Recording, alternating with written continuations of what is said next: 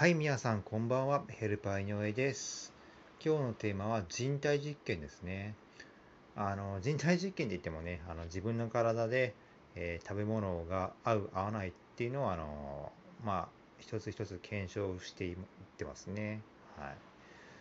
あの最近分かったのが炭水化物のね、前にもお伝えしたかもしれないですけど、お米とか、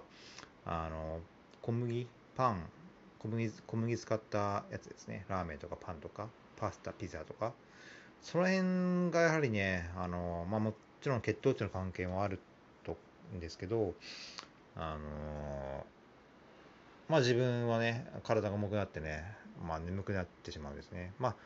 ういう方多いと思うんですけどね、まあ、特に自分はその傾向が強いっていうのはあるかなと思ったんで、それをやめたら、あそれを控えるようにしたら、結構体調がいいんですよね。まあ、これいろんな本に書いて書いてもあるんでね、ぜひね、